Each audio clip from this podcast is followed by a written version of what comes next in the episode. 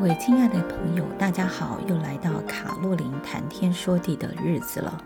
今天周老师想来讲一个我今天刚发生的故事啊。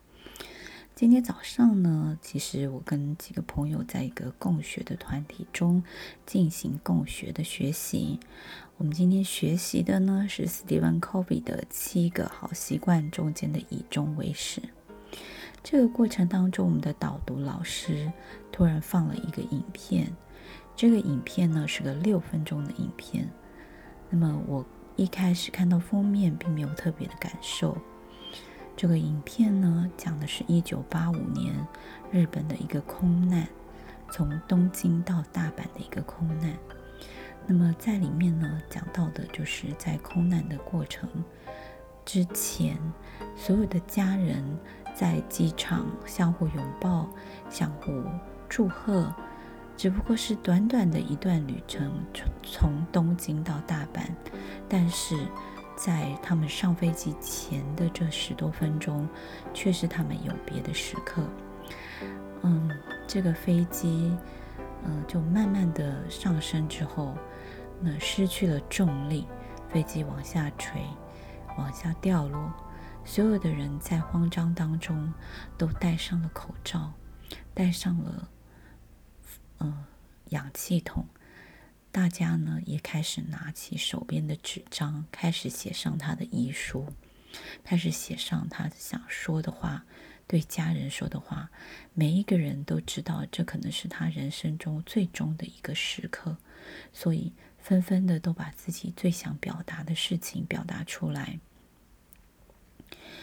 我在看这个六分钟的影片的时候，我的眼泪是满满的落下啊！因为在一九九零年的时候，当我搭上一台从东京飞往九州的飞机的时候，也有非常类似的景象。那个景象呢，其实是飞机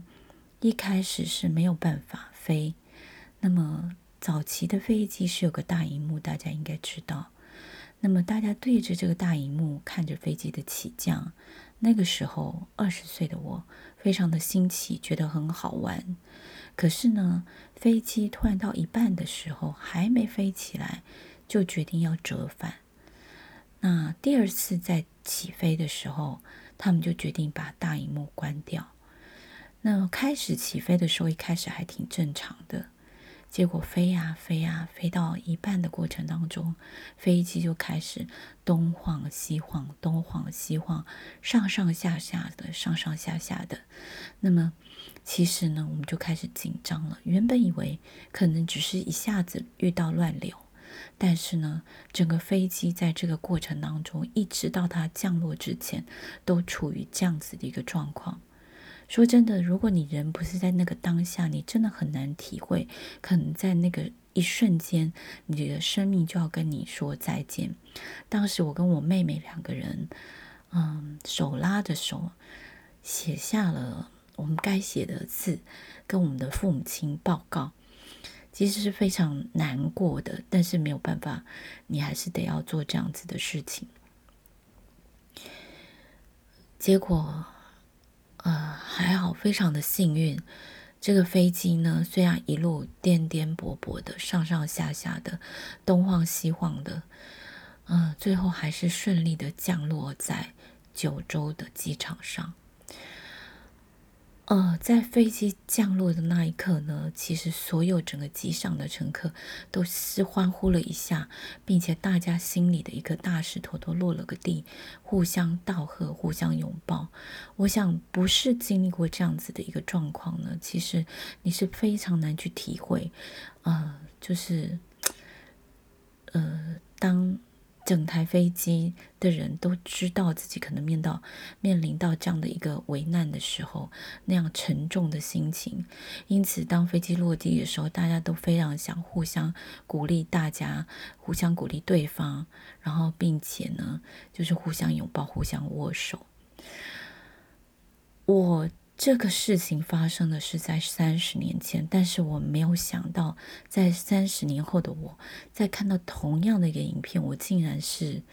呃，非常难过，然后我整个眼泪都流不停。其实我刚刚可以很镇定的讲这个故事，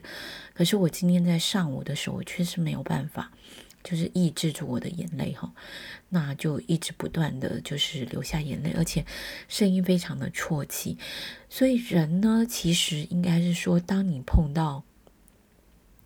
一个你曾经经历过的事情的时候，即使后面你再看到类似的事情，它跟你没有关系，你都还是很能够去反射那个当下你内心的一个痛苦，还有那个感受，嗯。也就是说，其实我今天想要讲的是说，我们常常呢没有办法去体会别人的想法，不知道为什么某一些人他在碰到某些事情的时候，他就会突然生气，他就会突然。暴怒起来，甚至呢，他就会哭个不停，啜泣个不停。那就是因为我们不了解对方的处境，不知道对方的状况，所以我们也常常会误触了别人的红线。那有的时候呢，我们并不是故意的想要去误触别人的红线，可是呢，在那个一不小心误触的情况之下，却真的让当事人会非常的难受。当然，今天呢，呃，因为我这件事情已经事隔三十年，我是很能够释怀的。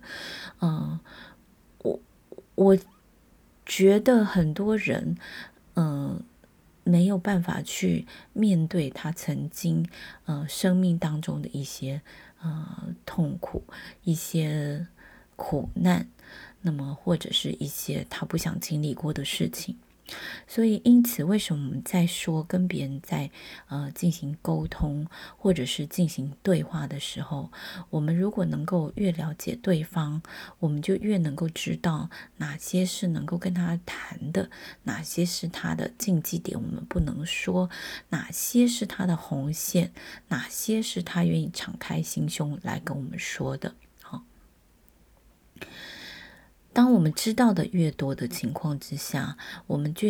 我们就越容易去展现我们的同理心。那么，当我们展现同理的时候，我们也比较能够进行。把我们的耳朵打开，去倾听对方所要告诉我们的讯息，去倾听对方内心深处，不管是开心、难过，或者是痛苦。那么，我们能够打开我们的耳朵，让我们的耳朵真正听到他背后想要告诉我们的含义呢？我们才有办法在倾听的过程之后，那么可能不管是经过要跟他问问题啊，或者是。想要开导他呀，或者是想要跟他对话啦，或者是想要安慰他，才有可能做到我们想要做到的呃一个境界啊。所以说今天呢，其实我也是蛮有感触的，就是我完全没有想到一个可能三十多年前发生的事情，呃，在呃三十年后的我碰触了同样一块呃内心的。这个曾经有过的一个困境，一个伤痛，我还是会呃忍不住的流下眼泪来，而且是非常非常呃。难过的一个状况，那因此呢，就代表其实我们每个人呢，在内心深处可能都会有一块自己已经遗忘的一件事情。那么这件遗忘遗忘的事情呢，它其实，在你每天的日常生活当中，你可能早就已经不记得，你可能早就已经忘记它，或者是在你的记忆当中，你故意把它埋到最深，呃，最深的那块。可是，一旦有一天不小心，它被挖出来的时候，嗯、你还是必须要去处理它、治疗它，然后把这一块你曾经认为可能是一个不管是毒瘤或者是一个伤痛，真正的把它清除掉之后，呃，相信下一次在面对相同的状况的时候，我们就会坚强许多，因为呢，我们已经被医治了，因为我们已经知道要怎么样去面对，呃，这是今天呢，我想要跟大家分享。想的就是，呃，我们大家，呃，如果有机会的话呢，可以去，呃深省自省我们自己内心可能已经忘记不愿碰触的那一块，那么把它拿出来，好好的审视一下。审视过后呢，再呃想尽办法，就是呃不管是透过你自己，或是透过别人，或者是透过音乐，或者是透过呃我们的一些。影片来呃进行对他的疗伤，那么进行对他的治疗，相信呢治疗之后呢就会看到一个呃更完整的自己，也是一个呃治疗之后能够重新面对下一段旅程的自自己啊，嗯、这个就是今天周老师想跟大家分享我自己很内心的一个故事，嗯、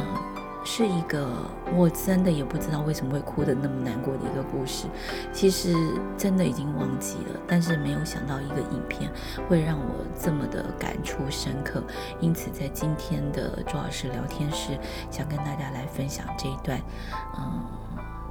如果你也曾经有过类似的状况，也欢迎大家在留言处来跟我分享喽。谢谢大家，我们下次再见，拜拜。